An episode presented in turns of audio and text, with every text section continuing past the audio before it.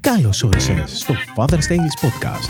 Το podcast στο οποίο θα ακούσεις τις απόψεις δύο σύγχρονων μπαμπάδων για τη ζωή, την οικογένεια, την καριέρα, την τεχνολογία, την επιχειρηματικότητα και οτιδήποτε άλλο ενδιαφέρει τον σύγχρονο άντρα.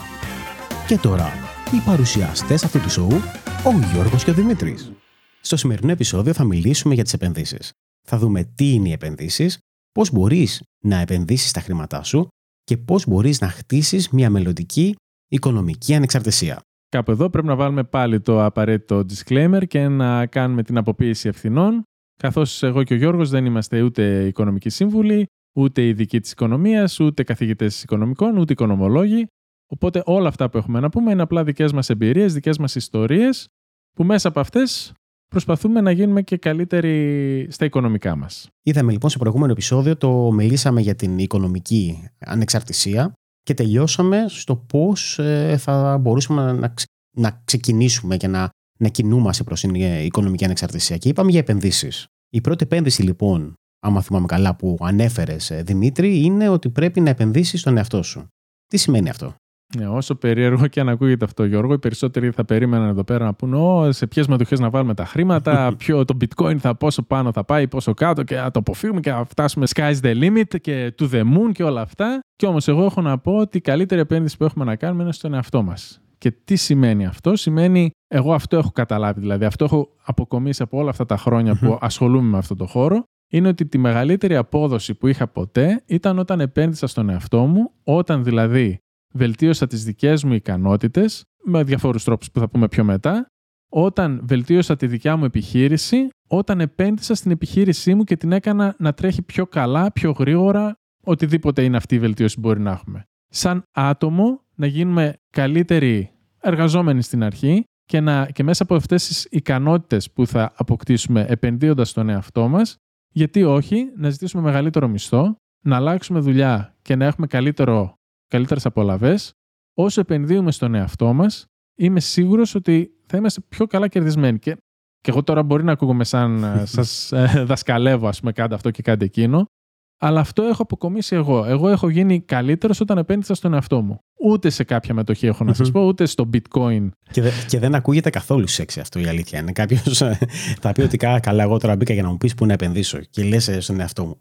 Αλλά αν κάποιος έχει δει και ελπίζω να έχετε δει το, το επεισόδιο με την οικονομική ανεξαρτησία, ε, και αν δεν το έχετε δει εδώ πέρα θα είναι, ε, ή αν το έχει ακούσει κάποιος. Αυτό που είπαμε είναι ότι όλοι μπορούν να ξεκινήσουν. Υπάρχουν δύο τρόποι, μάλλον. Είπαμε ότι ο πρώτος τρόπος είναι να αποταμιεύσεις χρήματα και να μειώσεις ουσιαστικά τις δαπάνες σου, και ο δεύτερος είναι να αυξήσεις το εισόδημά σου. Mm-hmm. Και αυτό που αναφέραμε σε εκείνο το επεισόδιο είναι ότι όλοι μπορούν να αυξήσουν το εισόδημά τους με διάφορα side hustles, με διάφορα side projects. Τώρα, αυτό που λες είναι πολύ σημαντικό γιατί όταν επενδύεις στον εαυτό σου, αυτό που μπορείς να κάνεις είναι να βρεις μέσα από αυτή την επένδυση, να επενδύσεις στον εαυτό σου, να μάθεις νέα skills, να μάθεις νέα πράγματα και να αυξήσεις το εισόδημά σου. Είτε γιατί κάνεις ένα side project, είτε γιατί μπορείς να βρεις μια καλύτερη δουλειά. Έτσι. Γιατί το να επενδύσει στον εαυτό μου δεν πάνε από ότι θα γίνω απαραίτητα αμέσως επιχειρηματίας. Για παράδειγμα, εγώ είμαι developer ή τουλάχιστον ήμουν ε, μπορείς να επενδύσεις στον εαυτό σου να μάθεις νέα skills μέσα από courses, μέσα από διάφορα προγράμματα, μέσα από ένα κάρο πράγματα και να βρεις μια καλύτερη δουλειά που θα σου δίνει περισσότερα χρήματα. Δηλαδή, υπάρχει αυτό το πράγμα. Όταν επενδύσει στον εαυτό σου, παίρνεις περισσότερα χρήματα μετά. Και δεν έχεις και το ρίσκο μιας επένδυσης, έτσι. Δηλαδή, επενδύσει στον εαυτό σου. Δεν θα πάει τίποτα χαμένο ούτε από το χρόνο ούτε από το χρήμα που μπορεί να ξοδέψεις για να βελτιωθείς εσύ από μόνος σου.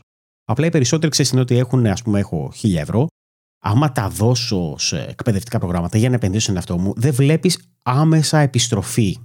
Και λες, ωραία, γάμο το τώρα θα πάω να δώσω χίλια ευρώ για να, να μάθω κάτι και αν τελικά δεν το χρησιμοποιήσω ποτέ, το οποίο προφανώς δεν ξέρεις πρώτα απ' όλα. Δεν ξέρεις πότε θα το χρησιμοποιησει Και όταν το χρησιμοποιήσεις, δεν ξέρεις από πού θα σου έρθει. Αυτό είναι αλήθεια, αλλά από την άλλη, οποιαδήποτε mm-hmm. επένδυση έχουμε να πούμε που δεν είναι για τον εαυτό μας, που είναι οι κλασικές επενδύσεις, τα ακίνητα, οι μετοχές και αυτά, ό,τι επιτόκιο και να πούμε τώρα ότι μπορεί να μας αποφέρει μια τέτοια ε, απόδοση, εγώ πρώτος έχω να σας πω χίλιες δυο ιστορίες για το πόσο μεγαλύτερη απόδοση είχα όποτε επένδυσα στον εαυτό μου, που δεν συγκρίνεται με καμία άλλη επένδυση. Θα πούμε και για τις μετοχές και για, τα, και για όλους τους τρόπους της επένδυσης που υπάρχουν, αλλά θέλω απλά να τονίσω πόσο μεγάλη σημασία έχει να επενδύσουμε πρώτος στον εαυτό μας. Αν είναι κάτι δηλαδή να πάρουμε από αυτό το επεισόδιο, είναι αυτό. Καταλαβαίνω βέβαια αυτό που λες, ότι οι περισσότεροι δεν βλέπουν το, το, το αντίκτυπο της επένδυσης στον mm-hmm. εαυτό τους. Αλλά εγώ έχω να πω μια ιστορία τώρα πάνω σε αυτό για να σας δώσω να καταλάβετε τι, για τι είδους απόδοση μιλάμε. Δεν μπορώ να μιλήσω για τους ε, εργαζομένους υπαλλήλους, το πόσο μπορείς να εξελιχθείς και το τι ναι. προαγωγές μπορείς να πάρεις και μισθούς ε, εξέλιξη κλπ. Είμαι σίγουρος ότι κάτι τέτοιο μπορεί να γίνει. Και αυτό που είπες για το πόσα κόρσεις και να πάρω τα κόρση με 1000 ευρώ και δεν βλέπω ακόμα αντίκτυπο. Συνήθως παίρνουμε βλέπουμε τις ικανότητες που χρειάζεται να έχουμε και σιγά σιγά χτίζουμε λιθαράκι λιθαράκι, τουβλάκι τουβλάκι και προχωράμε. Ναι, συμφωνώ. Ναι. Έτσι, δεν παίρνουμε ό,τι να είναι κόρσεις. Έχω να πω λοιπόν ως προς την επιχείρησή μου. Για ένα-δύο χρόνια η επιχείρηση ήταν στάσιμη. Ό,τι έβγαζα κάθε χρόνο, έβγαζα τον επόμενο χρόνο. Από τη στιγμή που αποφάσισα αυτά τα χρήματα τα πλεονάζοντα από την επιχείρησή μου να μην τα πάρω εγώ και να καλύψω κάποιες ανάγκες επιπλέον της οικογένειας ή να εξοδέψω κάτι που εμένα θα με ευχαριστούσε κάπως παραπάνω και αποφάσισα αυτά τα χρήματα να τα ξαναεπενδύσω στην επιχείρησή μου, η επιχείρησή μου τον επόμενο χρόνο είχε 40% απόδοση επιπλέον. Τα έσοδα της εταιρείας λοιπόν της μιας χρονιάς την επόμενη χρονιά αυξήθηκαν 40%. Ποια επένδυση μπορεί να μου δώσει 40% τον επόμενο Καμία. χρόνο. Δεν, δεν υπάρχει επένδυση που μπορεί να σου δώσει τόσο πολύ. Με αυτό θέλω, έτσι, θέλω να δείξω τη σημασία του να επενδύσει. Εντάξει, είχα μια ήδη επιχείρηση η οποία δούλευε, έτσι. Το παραδέχομαι Εντάξει, αυτό. Και ούτε πάντα θα είναι 40%. Προφανώς. Δεν έχει να κάνει. Ναι. Στην ουσία τώρα φέτος, ας πούμε, είμαι περίπου στο 20% πάνω από περσι που όμως πέρσι είχε ήδη 40% πάνω. Οπότε σε σχέση με πρόπερσι, είμαι πάλι πολύ πιο πάνω. Αλλά είναι και κάτι το οποίο εντός εισαγωγικών δεν έχει το ρίσκο μιας απόδοσης. Είναι Εγώ θα πω και κάτι άλλο, δικό μου πράγμα αυτό. Θα πω και κάτι άλλο. Ότι όταν λέμε για επένδυση, δεν είναι απαραίτητα ότι θα επενδύσεις μόνο χρήματα μπορείς, υπάρχουν δύο πράγματα στη ζωή μας που έχουμε. Έχουμε χρόνο και έχουμε και χρημα mm Καλός ή κακός. Μπορείς να επενδύσεις χρόνο. Ακόμα και τώρα, ακούγοντας αυτό το podcast, ακόμα και βλέποντας αυτά τα βίντεο, είναι μια επένδυση προς τον εαυτό σου, γιατί μαθαίνεις καινούργια πράγματα.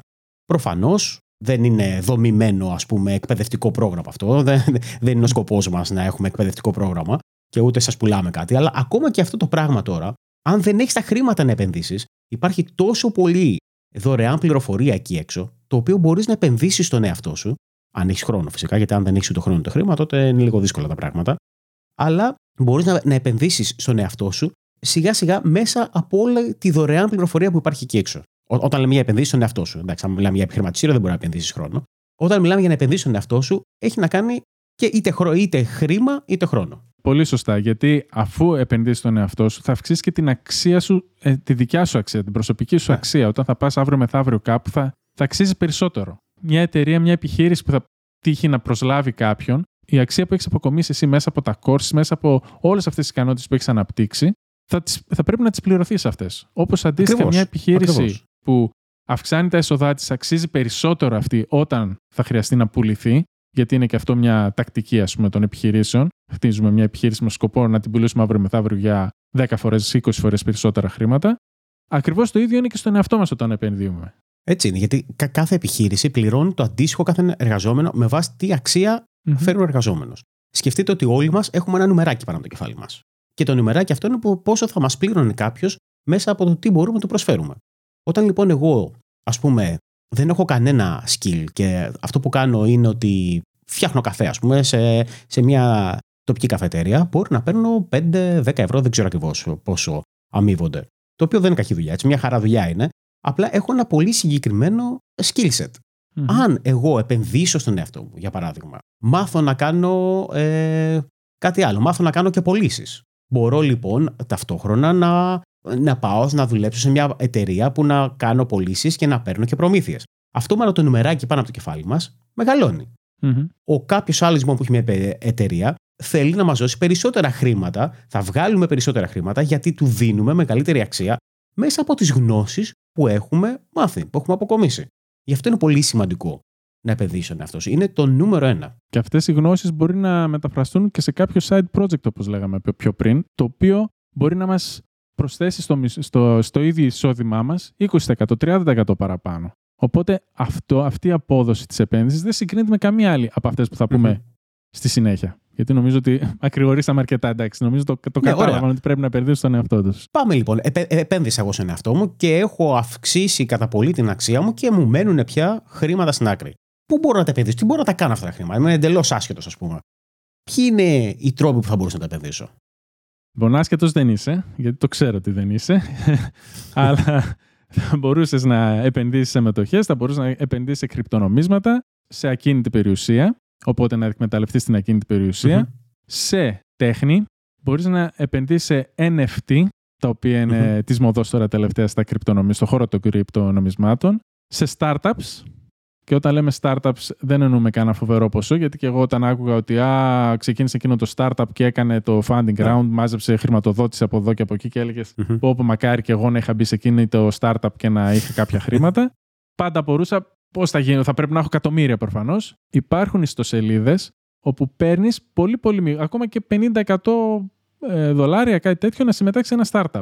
Από την άνεση του σπιτιού σου, ούτε να συμμετέσχεις σε funding rounds, σε, σε meetings και τ- κλπ. Και μου έχει κάνει πολύ εντύπωση αυτό. Αντίστοιχα, μπορούμε να επενδύσουμε σε βιντεοπαιχνίδια. Όταν αυτά, Οπα. ναι, πριν αυτά γίνουν ευρέως γνωστά στο κοινό, πριν κυκλοφορήσουν στην ουσία. Αυτό δεν το ήξερα. Μμμ. άρα δεν είσαι και τόσο άσχετος. Άρα κάποια ήξερε. Τα περισσότερα μάλλον τα ήξερες, απλά το έπαιξες άσχετος για να βγω εγώ ειδικός. εντάξει, είναι- Κατάλαβε. Όχι, όχι, είναι η ερώτηση που μπορεί κάποιος να έχει. Ξέρω, εντάξει, γνωρίζω καλά αρκετές από τις επενδύσεις, αλλά τα παιχνίδια δεν τα ήξερα. Τα παιχνίδια τώρα τελευταία νομίζω είναι η Atari που τρέχει ένα τέτοιο επενδυτικό Μμμ. πράγμα.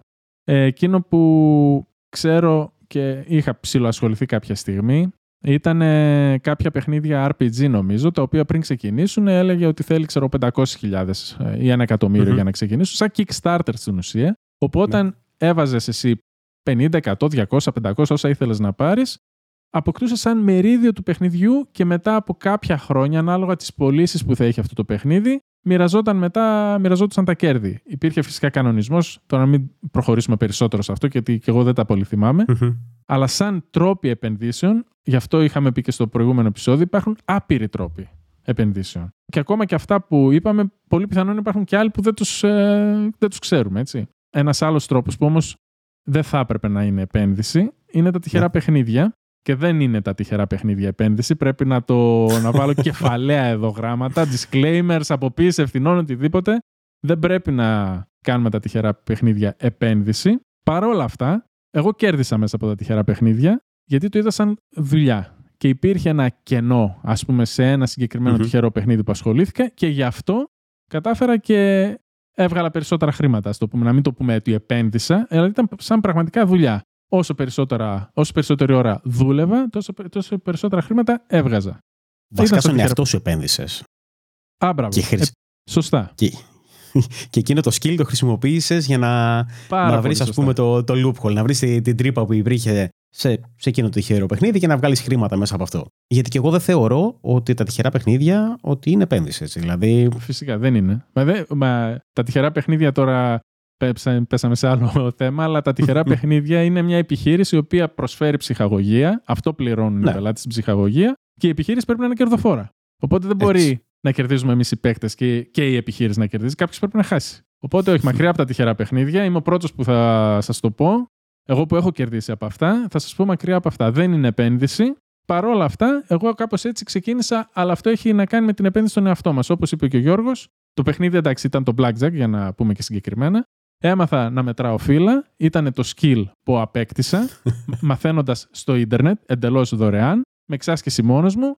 Και μετά επισκέφτηκα το καζίνο, όπου στην αρχή δεν είχα χρήματα. Δηλαδή, να, να πω λίγο αυτή την ιστορία, ότι που λέγαμε και στην αρχή ότι δεν, δεν έχουμε πολλά χρήματα, πώς ξεκινάμε και τι κάνουμε. Είχα αποφασίσει ότι θα φάω μέχρι 300 ευρώ. Ποιος πάει με 300 ευρώ τώρα στο, στο καζίνο να κερδίσει, έτσι; Ε, πολύ μάλλον.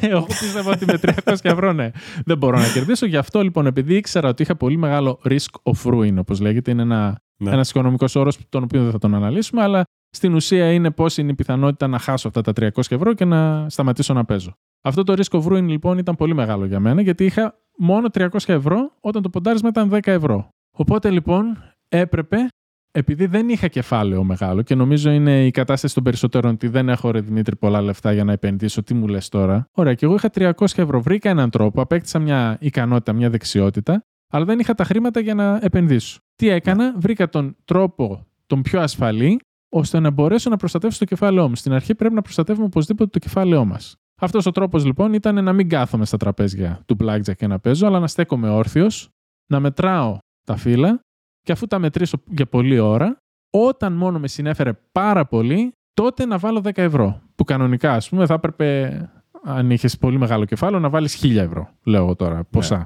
Έτσι λοιπόν στην αρχή ξεκίνησα πολύ μαζεμένα και όσο μεγάλωνε το κεφάλαιό μου, τόσο άρχισα να αυξάνω και το ρίσκο και κατέληξα να κάθομαι κιόλας και στο τραπέζι και να παίζω. Αυτό για τα τυχερά παιχνίδια. Γενικά οι επενδύσεις υπάρχουν άπειρες άπειρων ειδών. Οι περισσότεροι τα έχουν συνδυάσει με ακίνητη περιουσία, με μετοχές, με ισοτιμίες συναλλαγμάτων, με το trading. Εγώ έχω ανάμεικτα αισθήματα για το trading, για να είμαι ειλικρινής. Εντάξει, δεν ξέρω αν είναι επένδυση. Μάλλον θα σου πω, για εμένα επένδυση μπορεί να είναι. Αλλά για εμένα επένδυση είναι κάτι το οποίο το κάνω και δεν ασχολούμαι, το, το ξεχνάω. Έτσι, έτσι το βλέπω εγώ έτσι, δεν πάνε να πει ότι έτσι είναι για όλους. Ε, το trading νομίζω ότι πρέπει να είσαι πολύ ενεργός. Δεν είναι Στο το κάνω και το ξεχνάω. το trading ε, έχει πολλούς, ε, πολλών ειδών trading που μπορείς να κάνεις. Ο πιο ασφαλής είναι να παρκάρεις τα χρήματα, το investing στην ουσία, να επενδύσεις σε κάποια εταιρεία και να πεις πιστεύω πολύ ας πούμε στο, στη χ εταιρεία, θα πάρω ένα κομμάτι της γιατί τη χρησιμοποιώ, είναι μια εταιρεία που χρησιμοποιώ, είναι ένα προϊόν που χρησιμοποιώ. Θα αφήσω εκεί τα χρήματά μου να, να κάτσω. Δεν πιστεύω ότι θα χρεοκοπήσει αυτή η ναι. εταιρεία. Πιστεύω ότι έχει καλό business plan, ότι είναι κερδοφόρα.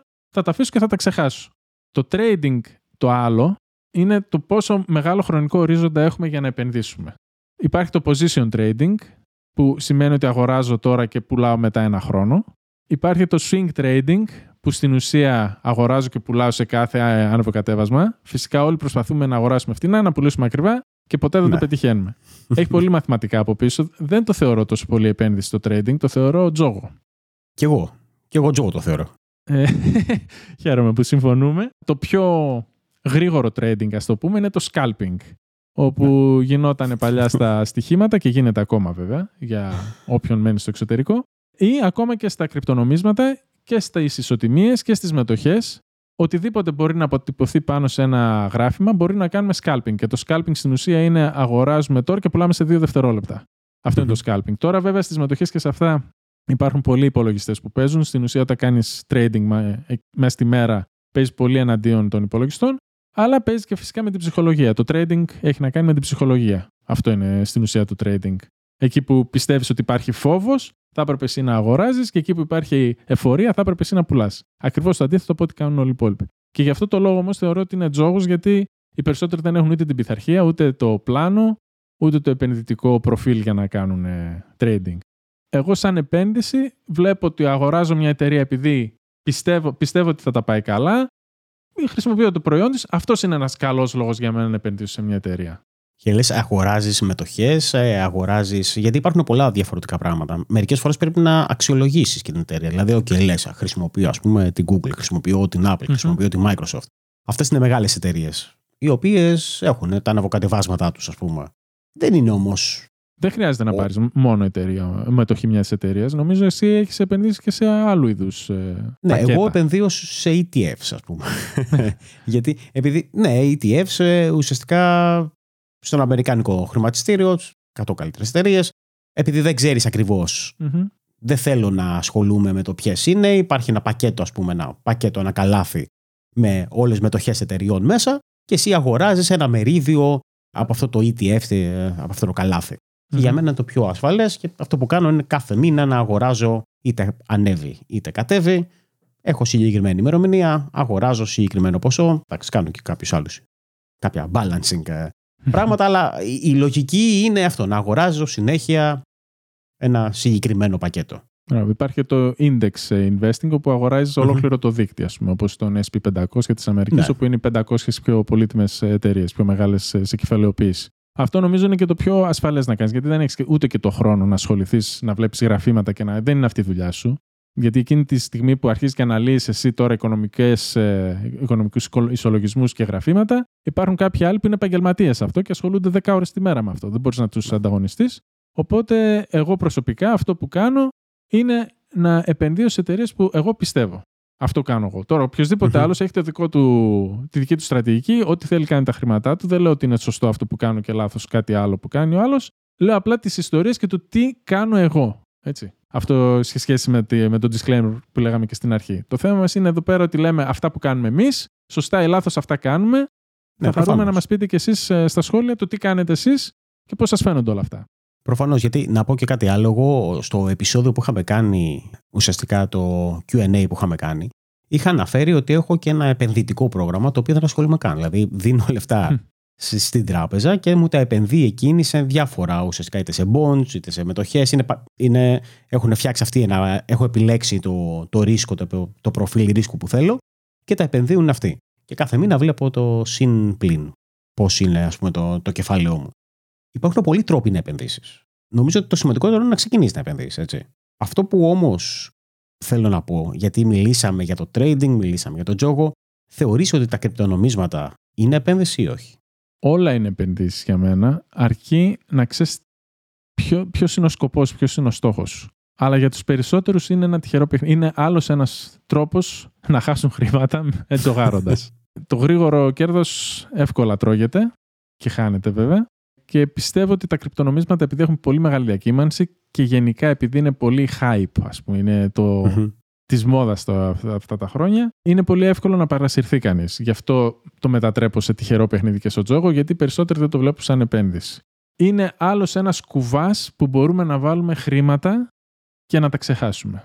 Εγώ τουλάχιστον αυτό κάνω. Βάζω χρήματα και τα ξεχνάω εκεί. Όπως κάνω και στις μετοχέ, όπως κάνω και σε διάφορα άλλα πράγματα. Ένας από αυτούς τους μικρούς κουβάδες που μαζεύω είναι και τα κρυπτονομίσματα. Αν το βλέπουμε έτσι, για μένα είναι επένδυση. Για μένα προσωπικά, στα δικά μου okay. οικονομικά. Εσύ έχεις επενδύσει σε κρυπτονομίσματα; Όχι, δεν έχω επενδύσει σε κρυπτονομίσματα. Έχω μια πολύ μικρή. Ε, μόνο και μόνο επειδή έπαιζα για να, για να δω ουσιαστικά τα bitcoin και τα ethereum και όλα αυτά για να είμαι στο χώρο. Αλλά δεν είναι επένδυση.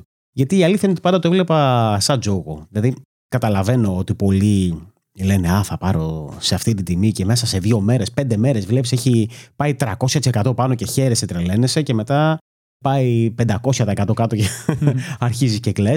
Αυτή η λογική που λες ότι τα παίρνω και τα αφήνω, συμφωνώ μαζί. Δεν μου αρέσει το trading. Και νομίζω ότι οι περισσότεροι που ασχολούνται με τα κρυπτονομίσματα ασχολούνται γιατί θέλουν να βγάλουν γρήγορο κέρδος. Οπότε θα μου πεις γιατί δεν πήρες εσύ αφού δεν θες αυτό. Ε, δεν ξέρω, δεν με, το βλέπω περισσότερο τζόγο. Όλο αυτό ξέρεις ότι έχει τόσο μεγάλες διακυμάνσεις, δεν μου αρέσει προσωπικά.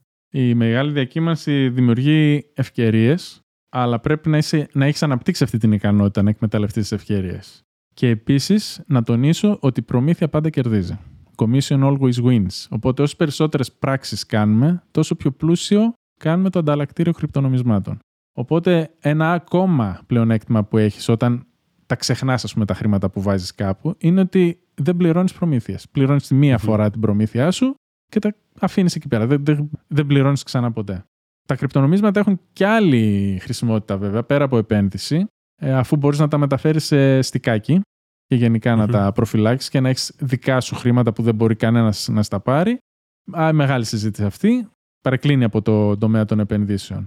Αυτό που είπες τώρα για τις ε, διακυμάνσεις, ότι έχει πολύ μεγάλη διακύμανση, και, το, και για το προφίλ του ρίσκου που είπες νωρίτερα, τα δύο μπορούμε να τα παντρέψουμε, γιατί κάθε επένδυση έχει το δικό της βαθμό ρίσκου. Όπως είπες, τα κρυπτονομίσματα έχουν πολύ μεγάλη διακύμανση. Άρα έχουν πολύ μεγάλο ρίσκο. Το να επενδύσεις στο δίκτυο τον Αμερικάνικο, τον SP500 που ειπαμε είναι πολύ πιο ασφαλές. Γιατί έχει πολύ μικρότερη διακύμανση και δεν πρόκειται ποτέ να χρεοκοπήσει το αμερικάνικο χρηματιστήριο. Για κάτσε να δούμε. Ε, φαντάζεσαι; Χτύπα ξύλο. να, να το μάτιαξα τόσο πολύ.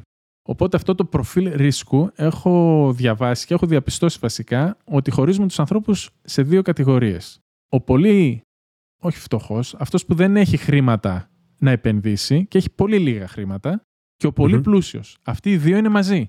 Είναι στην ίδια ομάδα. Ο πολύ πλούσιος και αυτός που δεν έχει πολλά χρήματα. Γιατί; Και οι δύο δεν έχουν τίποτα να χάσουν με το να επενδύσουν σε κάτι πολύ ρηψοκίνδυνο. Α πούμε ότι εγώ έχω, βγάζω, ξέρω εγώ, 400 ευρώ το, το μήνα και έχω 10 ευρώ στην άκρη. Αυτά τα 10 ευρώ θα προσπαθήσω να τα επενδύσω στο πιο ρηψοκίνδυνο πράγμα που υπάρχει. Προφανώς. Γιατί θέλεις τα 10 ευρώ να τα κάνεις 100, δεν θέλεις Γιατί- να τα κάνεις 11. Για μπράβο, τα 10 όταν θα γίνουν 100 είναι πολύ μεγάλο το ποσοστό και, ε, Ναι. κέρδους που έχω ως προς το δικό μου το εισόδημα. Τα, τετρα- τα 400 θα γίνουν 500, θα έχεις σημασία το Μμμ. εκατοστάρικο. Ο πολύ πλούσιος, αν έχει ας πούμε 10 εκατομμύρια και βγάλει 500 χιλιάρικα ή χάσει 500 χιλιάρικα από μια πολύ ρηψοκίνδυνη επένδυση, δεν θα έχει διαφορά στη ζωή του. Οπότε ο, ο πολύ πλούσιος και ο πολύ φτωχός μπορούν να επενδύσουν πολύ εύκολα, πιο εύκολα μάλλον, σε πολύ πιο ρηψοκίνδυνες ε, επενδύσεις. Το χειρότερο είναι όταν είσαι στη μέση. Γιατί στη μέση όταν είσαι, η, ο, το ρίσκο που έχεις, αν χάσεις ας πούμε εσύ 10 χιλιάρικα, θα σε πειράξει αρκετά πιστεύω. Ή εγώ ας πούμε, Ναι. άμα χάσω 10 χιλιάρικα, θα με πειράξει πάρα πολύ. Σωστά; Σωστά. Εννοείται. το να κερδίσουμε 10, 20, 30 χιλιάρικα δεν θα μας αλλάξει τη ζωή. Αυτός που βάζει 10 ευρώ και τα κάνει 10.000 θα του αλλάξει λίγο η ζωή όταν ε, βγάζει 400 ξέρω εγώ το μήνα. Δηλαδή η πιο μεγάλη, ο πιο μεγάλος πόνος ας το πούμε είναι στη, στη μέση. Εμείς που φοβόμαστε και να επενδύσουμε, μην χάσουμε χρήματα, αλλά και το κέρδος που θα έχουμε δεν θα είναι πολύ... μη- Δεν, δεν μπορούμε να επενδύσουμε ούτε σε πολύ ρηψοκίνδυνη επένδυση γιατί Μμμ. κινδυνεύουμε να χάσουμε ένα καλό ποσό που θα μας πειράξει και θα μπορεί να μας επιβαρύνει και στη ζωή μας.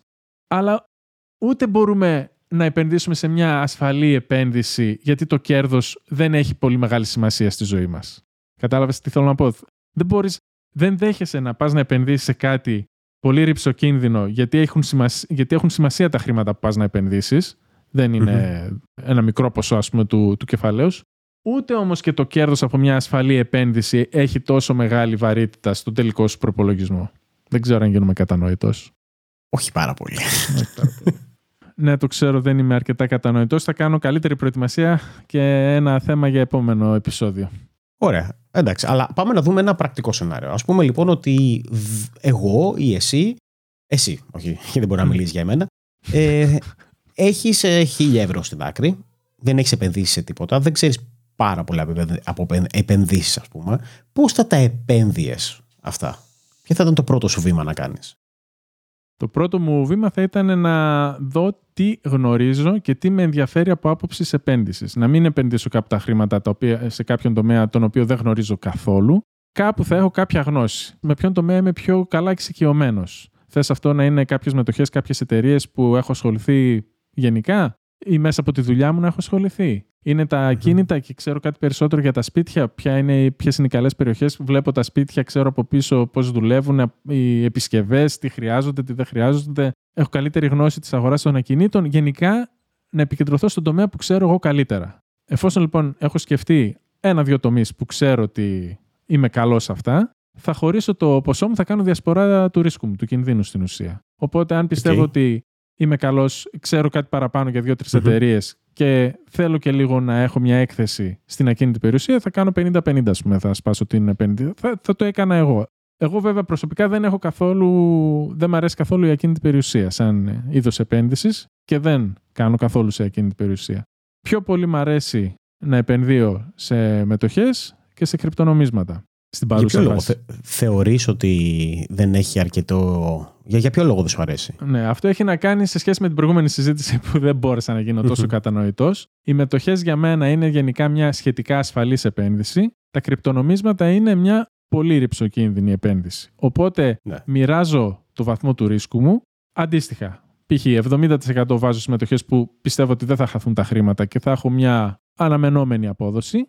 Και ένα μικρό ποσοστό, ένα 30% σου λέω εγώ τώρα, δεν Μμμ. θυμάμαι ακριβώς τα νούμερα, πάνε στα κρυπτονομίσματα. Οπότε από τα 1000 ευρώ που θα είχα στην άκρη, τα 700 θα τα βάζα στον, στο Αμερικάνικο χρηματιστήριο και τα 300 θα τα βάζα στα κρυπτονομίσματα. Εάν τώρα ακούσω για κάποια, όπως τα βιντεοπαιχνίδια, όπως είπαμε πιο πριν, Ναι. τα οποία μπορεί να έχουν πολύ μεγάλη απόδοση και επειδή μου άρεσαν τα βιντεοπαιχνίδια και μπορεί να δω κάποιο παιχνίδι που πραγματικά μου αρέσει πολύ και λέω «Α, θα θέλω να πάρω ένα μερίδιο από αυτό. Μπορεί από τα Μμμ. 1000 ευρώ να βάλω και 20 ευρώ σε ένα τέτοιο πράγμα. Το οποίο δεν έχω και πολύ γνώση. Απλά θέλω να είμαι εκτεθειμένος και εκεί. Γενικά, Οκ. να έχουμε τομείς που μας ενδιαφέρει εμάς τους ίδιους και ξέρουμε κάτι παραπάνω. Γι' αυτό κάνω Εντάξει, αυτό είναι το, καλ- το, καλό το αυτό. χωρισμό. Οκ. Γιατί, γιατί όχι όμως, ε, γιατί δεν σου αρέσει στην ακίνητη περιουσία; Γιατί η ακίνητη περιουσία, κατ' εμέ, εάν ας πούμε αγοράσεις ένα σπίτι και το, νοικ- με σκοπό την εκμετάλλευση για να Ναι. το νοικιάζεις, έχει πολλά κρυμμένα κόστη και γενικά έχει τρέξιμο. Οκ. Δεν είναι τόσο παθητικό εισόδημα. κάποιο, κάποια ζημιά θα γίνει, κάποιος νοικιαστής δεν θα σου πληρώσει ενοίκιο και θα βαρέσει κάποιο πιστόλι. Μακάρι να βρεις ένα νοικιαστή και να σε πληρώνει κάθε 10, για 10 χρόνια συνέχεια στην ώρα του και να μην βγάλει πρόβλημα το σπίτι. Προφανώς θα ήθελα ένα τέτοιο, αλλά δεν το ξέρω. Υπάρχει μια αβεβαιότητα εκεί πέρα. Συν το ότι οι αποδόσεις των ενοικίων στην Ελλάδα δεν είναι και τόσο ελκυστικές για μένα. Αν και αρχίζει και αλλάζει η αγορά, νομίζω. Από ό,τι ακούω. Εντάξει, εγώ είμαι στην Ελλαδία βέβαια. αλλά από ό,τι ακούω, τα, τα ενίκια στην Ελλάδα έχουν εκτοξευτεί. Ναι, αλλά αντίστοιχα αυξάνεται και η αξία των ακινήτων. Οπότε αυξάνεται η αξία των ακινήτων, Φωστά. αυξάνεται και το ενίκιο. Ε, και εδώ επίσης είχαμε και την κρίση, οπότε ήταν πολύ πιο χαμηλά οι τιμές των, των ακινήτων. Οπότε τώρα αυξάνονται λίγο καλύτερα, λίγο περισσότερο από ό,τι σε σχεση με την Ευρώπη. Είχα εδώ μια ιστορία σύντομη. Είχαμε πάει στη, στο Παρίσι με τη σύζυγο, ε, σαν μήνα του μέλητος και μας είχε κάνει εντύπωση εκεί πέρα, ε, έξω από τα μεσητικά γραφεία που βλέπαμε σπίτια να πολλούνται για 150.000 τώρα, λέω, νούμερα ευρώ και να νοικιάζονται για 1.000 ευρώ το μήνα. Που ήταν 12.000 δηλαδή ναι. ετήσιο μίσθωμα για ένα, για ένα σπίτι που έκανε 150.000. Το οποίο είναι, πες, χοντρά 7, 8, 9% κάπου Εδώ στην Ελλάδα, πες ένα σπίτι των 300.000 να το νοικιάσεις 1000. 10 ναι. το χρόνο είναι 3%. Έχει δίκιο σε αυτό. Δεν το είχα, ναι. δεν το είχα σκεφτεί ποτέ. Οπότε κατευθείαν τότε μου έκανε πάρα πολύ εντύπωση πόσο σημασία έχει η επένδυση στην ακίνητη περιουσία στο εξωτερικό. Και γι' αυτό το, το, το έβλεπα συνέχεια και το διάβαζα παντού γενικά για την επένδυση mm-hmm. στην ακίνητη περιουσία. Και όταν έρχομαι εδώ πέρα δεν βγαίνουν τα νούμερα. Και τι, αυτό το 3% που σου λέω, δηλαδή νοικιάζεις ένα σπίτι, Πες το δικό μας, ας πούμε. Που λέω εγώ τώρα ότι κάνει 200 χιλιάρικα, 180, κάπου εκεί να κάνει. Ναι. Να, θα τον νοικιάσουμε 500. 6 χιλιάρικα το χρόνο. Πάλι 3% είναι, έτσι. 3%. Ναι. Αυτό, εφόσον νοικιάζεται 12 μήνες το χρόνο, δεν φύγει ποτέ νοικιαστής ή με το που θα φύγει θα βρούμε αμέσως κατευθείαν άλλον και δεν θα έχουμε ζημιέ στο σπίτι. Βγάλε ένφια, βγάλε φόρους. Τελικά το 3% δεν είναι 3. Μπορεί να είναι και 0 κάποια χρονιά. Οπότε ναι, έτσι όπως είναι... το λες δεν το είχα σκεφτεί ποτέ. Γιατί ξέρεις, και εγώ διαβάζω αυτά ότι όλοι οι πλούσιοι έχουν γίνει με real estate στο εξωτερικό και το ένα και το άλλο. Αλλά ναι, μπράβο, ακριβώς. Άμα τελικά αυτό που καταλαβαίνω είναι ότι για να κάνεις σωστή επένδυση πρέπει να βάλεις και τα νούμερα κάτω. Να, να δεις πόσο ακριβώς σου επιστρέφει η επένδυση. Και νομίζω ότι άμα το δέσω και με το προηγούμενο επεισόδιο που λέγαμε για την οικονομική ανεξαρτησία που λέγαμε για τα 25 χρόνια και το πώς θα. Ένα κανόνα που μου έδωσες με ένα ποσοστό εκεί πέρα που ακόμα δεν έχω μάθει. πρέπει να πάω να δω εκείνο το επεισόδιο. Ε, νομίζω ότι κάπως έτσι πρέπει να βλέπεις και τις επενδύσεις σου. Βέβαια, να μην μπαίνεις και στο ρίσκο να λες: Α, ωραία, θα μπω σαν κρυπτονομίσματα που θα μου δώσουν 300%. Γιατί ναι. εκεί πέρα δεν είναι, είπαμε, και τόσο επένδυση. Ε, αυτό ήταν ένα λάθος που έκαναν κάποιοι φίλοι μου το 2017 που ήταν στον προηγούμενο κύκλο των κρυπτονομισμάτων ε, που είχε γίνει πολύ hype το κρυπτονόμισμα πολύ της μόδας τότε. Τότε αρκετοί από τους γνωστούς μου είχαν ξεκινήσει να ασχολούνται με τα κρυπτονομίσματα που δεν είχαν καμία επαφή φυσικά με το αντικείμενο. Ούτε εγώ έχω, ακόμα και σήμερα δεν ασχολούμαι με αυτά. Αλλά είχαν πέσει με τα μούτρα είδαν αυτό που λες εσύ, α, πάμε να βγάλουμε 400%, πέντε φορές πάνω τα χρήματά μας κλπ. Και τους είχα πει από τότε, είχαμε μαζευτεί ας πούμε και είχαμε συζητήσει για το θέμα αυτό και τους είχα πει: Δεν ξέρω τίποτα από αυτά. Εκείνο που έχω να σας πω, λέω, είναι να βάλετε κάποια χρήματα και να τα ξεχάσετε. Βάλτε τα και μην τα ξανακουμπήσετε. Αυτοί τι κάναν, τα βάλαν και κάθε μέρα βλέπανε πόσο σύνη πλην ήταν. Ναι. Τους πετυχαίνω έξω και τους βλέπω συνέχεια στα κινητά να βλέπουν τα γραφήματα. τους λέω: Τι έγινε, παιδιά, υποτίθεται ότι τα ξεχάσατε. Ναι, ναι, αλλά να, δεν πήγε τόσο. Ναι. Λέω: Όσο τα βλέπεις, τόσο περισσότερο θα θες να πουλάς, θα θες να αγοράζεις, θα, βλέπεις, θα βρίσκεις κάτι καινούριο που λες: Ω, αμάν αυτό, καινούργια ευκαιρία, πάμε, βούρ. Θα αρχίσει, λέω, να ανοίγεσαι πολύ και θα χάσετε. Όχι, όχι, όχι. Εδώ και μερικούς μήνες ή και χρόνια λένε πόσα περισσότερα κέρδη θα είχαν αν απλά τα είχαν βάλει και τα είχαν ξεχάσει. Γιατί με ε, όλες αυτές τις συναλλαγέ ναι. που έκαναν, τελικά και δεν έβγαλαν όσα θα είχαν βγάλει και μπορεί να έχασαν κιόλας. Και όχι μόνο αυτό. Νομίζω ότι το πρόβλημα με τις επενδύσεις, το μεγάλο θέμα είναι η ψυχολογία, όπως είπες. Όταν είσαι συνέχεια και βλέπεις, ας πούμε, το κρυπτονόμισμα να πέφτει, θέλει πολύ μεγάλα γενικά νεύρα, πολύ δυνατά νεύρα, για να μπορέσεις να μην πουλήσεις εκείνη τη στιγμή. Δηλαδή, νομίζω ότι δεν είναι εύκολο. Και ειδικά όπως έλεγες πριν, αν το κατάλαβα καλά, ότι όταν είσαι, ας πούμε, στη μέση, θα σε πειράξει περισσότερο το να χάσεις το κεφάλαιό σου. Ενώ μόνος είσαι πλούσιο, εντάξει, μπορεί να πεις Α, και το χάσα όλα, δεν τρέχει τίποτα. Έχω άλλα 100, άλλα 100 εκατομμύρια στην άκρη, ξέρω εγώ. Δεν τρέχει τίποτα. Κάνω έτσι. Κάνω ρίσκο και θα πάω για να βγάλω τα πολλά λεφτά.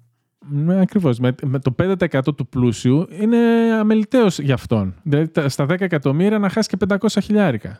Τι έγινε. Ναι, γι, αυτό, γι' αυτό και οι πλούσιοι επενδύουν στις startups. Επειδή ξέρουν ότι Α... το 99% θα αποτύχουν, αλλά μία θα τους βγει, α πούμε, unicorn και θα βγάλουν 15 δις. Ακριβώς. Αυτοί έχουν, ας πούμε, ένα κουβά για την οικονομική ανεξαρτησία τους, το οποίο δεν το κουνανε καθόλου. Πες, έχουν ένα εκατομμύριο παρκαρισμένο σε μετοχές, σε ακίνητα, δεν πρόκειται να χάσουν ποτέ χρήματα από εκεί, το οποίο παίρνει 3, 4, 5% κάθε χρόνο.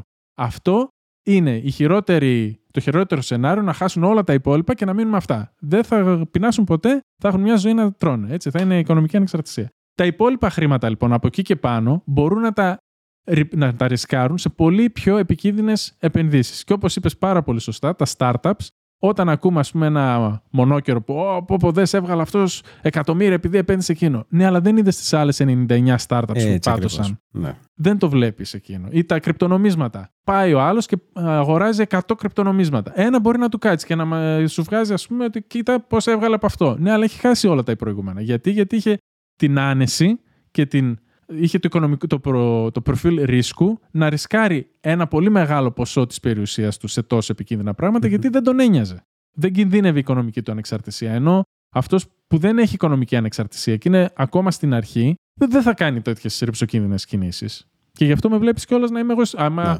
ήμουν οικονομικά ανεξάρτητος, τα χίλια ευρώ πάνω από την οικονομική μου ανεξαρτησία θα τα βάζω όλα στα κρύπτο. Okay. Εγώ τώρα για να πω ας πούμε τις δικές μου συμβουλές, τις οποίες είμαι εντελώς ε, άσχετος, δεν είμαι οικονομικός σύμβουλος, έτσι, δηλαδή θα πω ε. εγώ τι θα έκανα. Θα πω ότι αν είχα χίλια ευρώ και δεν ήξερα τίποτα, όπως είπες και όπως είπαμε για πολύ μεγάλη διάρκεια του επεισοδίου, θα επένδυα αυτά τα χίλια ευρώ για να μάθω να, να βλέπω τις επενδύσεις, να μάθω τα νούμερα, άμα με ενδιέφερε αυτό το πράγμα. Δηλαδή, καλύτερο να επένδυα στον εαυτό μου να μάθω πώς λειτουργεί το όλο σύστημα, παρά να τα επενδύσω αλλιώς. Αλλά ας πούμε ότι αν δεν ήθελα και ήθελα να τα επενδύσω κάπου, θα, εγώ προσωπικά θα τα έβαζα σε ένα index fund, σε ένα ETF, σε, σε, σε κάτι τέτοιο. Τέλεια. Ναι, και θα τα άφηνα εκεί πέρα. Και θα ήθελα, και αυτό που κάνω δηλαδή, είναι ότι αυτό okay. κάνω, αγοράζω ETFs, αγοράζω συνέχεια κάθε μήνα, είτε πέφτει είτε ανέβει. Έχω σταθερέ ας πούμε θέσεις και αγοράζω συνέχεια, έτσι ώστε να, να πιάσω την καμπύλη, γιατί κάποιες φορές θα αγοράσεις ψηλά, κάποιες φορές θα αγοράσει χαμηλά. Ναι, αυτό Πρέπει, που κάνεις λοιπόν... λέγεται dollar cost averaging. Ναι. Ναι. Οπότε αυτό κάνω. Τίποτα άλλο. Δηλαδή ούτε, ούτε έμπειρος είμαι, ούτε τίποτα. Μπορεί κάποιος να είναι πιο έμπειρος και να βάλει πολλά λεφτά. Ναι, δεν διαφωνώ. Αλλά από το να μην κάνει τίποτα κάποιος και από το να παίρνει όλο το μισθό και να τα ξοδεύει όλα, νομίζω ότι δεν θα γίνεις ποτέ οικονομικά ανεξάρτητος. Mm-hmm. Και βασικά και ακόμα και με επενδύσει μπορεί να μην, να μην γίνεις ποτέ οικονομικά ανεξάρτητος. Δεν θέλω να είμαι εγώ. Γενικά είμαι optimist. Δεν, yeah. τα βλέπω, δεν είμαι απεσιόδοξος. Είμαι αισιόδοξος. Αλλά ακόμα και αν δεν γίνεις εντελώς οικονομικά ανεξάρτητος και φτάσεις σε μια ηλικία και έχεις ένα έξτρα εισόδημα που θα σε βοηθάει, ας πούμε, με την κρατική σου σύνταξη μέχρι τότε, ε, δεν είναι άσχημο. Εγώ εκείνο που προσπαθώ να κάνω είναι τα εισοδήματά μου να έχει 33% να καλύπτουν τις ανάγκες μας, 33% να καλύπτουν αυτά που θέλουμε να κάνουμε και το 33% να πηγαίνουν σε επενδύσεις. Αυτό που λες εσύ να αγοράζεις κάθε χρόνο στις θέσεις σου, να προσθέτεις και κάθε φορά να αγοράζεις. Δεν στοχεύεις φυσικά να πετύχεις ποτέ τον πάτο. Αγοράζοντας συνέχεια, απλά παρκάρεις τα χρηματα Δεν σε ενδιαφέρει καθόλου το γράφημα, φαντάζομαι. Δεν βλέπεις γραφήματα όχι, και τέτοια. Όχι, τίποτα. Έτσι θέλω και εγώ να επενδύω το 33% των εισοδημάτων μου. Κάποιες φορές θα είναι λιγότερο, κάποιες φορές μεγαλύτερο. Ανάλογα το πώς είναι και εκείνο το μήνα τα εισοδήματά μου που παίζουν γενικά. Και επίσης εδώ να τονίσω και ένα αρνητικό κομμάτι των επενδύσεων, όπου μπορεί να λέμε για το ποια επένδυση έχει τη μεγαλύτερη απόδοση και να λέμε ότι η καλύτερη απόδοση είναι να επενδύσουμε στον εαυτό μας.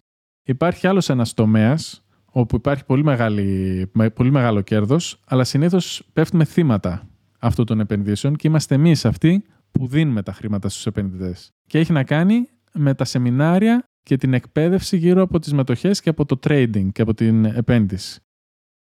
γενικά το κομμάτι της εκπαίδευσης του, της ε, προσδοκίας και της υπόσχεσης ότι θα γίνετε καλύτερος επενδυτής, καλύτερος trader, θα μάθετε πώς να αγοράζετε και να πουλάτε, έχει πολύ μεγαλύτερο όφελος σε αυτούς που το κάνουν παρά όταν επενδύουν οι ίδιοι.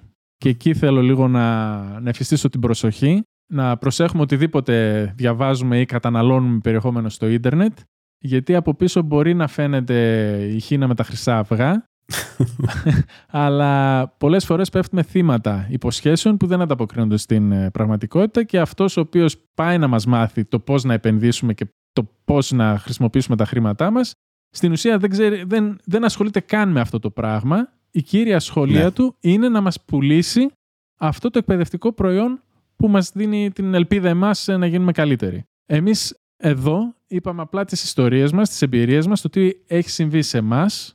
Δεν, νομίζω, Γιώργο, δεν έχουμε σκοπό να, να μάθουμε Όχι. τις επενδύσεις στους, α- στους ανθρώπους. Λέμε τι συνέβη σε εμάς και το τι μάθαμε από αυτά που μας συνέβησαν. Πάνω σε αυτό που είπες, θέλω να πω κάτι το οποίο δεν έχει τύχει σε μένα γιατί δεν κυνηγάω αυτού του είδους τις επενδύσεις. Καταρχάς, όπως είπες, πρέπει να προσέξεις πολύ από ποιους μαθαίνεις. Κατά δεύτερον, έχω δει και έχω ακούσει ιστορίες χωρίς να έχω προσωπική εμπειρία. Αλλά για διάφορα, ας πούμε, κάτι group chats που πρέπει να πληρώνεις Α, ναι. συνδρομή Ω, για να σου λένε τι να αγοράζεις και κάτι διάφορα τέτοια. Και έχω ακούσει ιστορίες, το οποίο είναι οι τύποι, ας πούμε, και σου λέει τώρα αγοράστε όλοι μαζί, έχει ανέβει. Και τι κάνουν αυτοί, κάνουν dump πριν από εσένα, σου λένε αγόρασε, ανεβαίνει, πουλάνε αυτοί και μετά ουσιαστικά Μένεις κερδίζουν, από- κερδίζουν από εσένα, έτσι. Μένεις δηλαδή, με τα χαρτιά στα χέρια σου. μένεις με τα χαρτιά στα χέρια και πληρώνεις και συνδρομή. Ε, Καλά, ναι. Και συνήθως αυτά είναι πολύ δημοφιλή σε περίοδο που τρέχουν οι ταύροι, που τρέχουν τα γραφήματα προς τα πάνω Μπράβο, και είναι ναι, όλοι ναι. μέσα στην εφορία και παιδιά πάμε να γίνουμε εκατομμυριούχοι.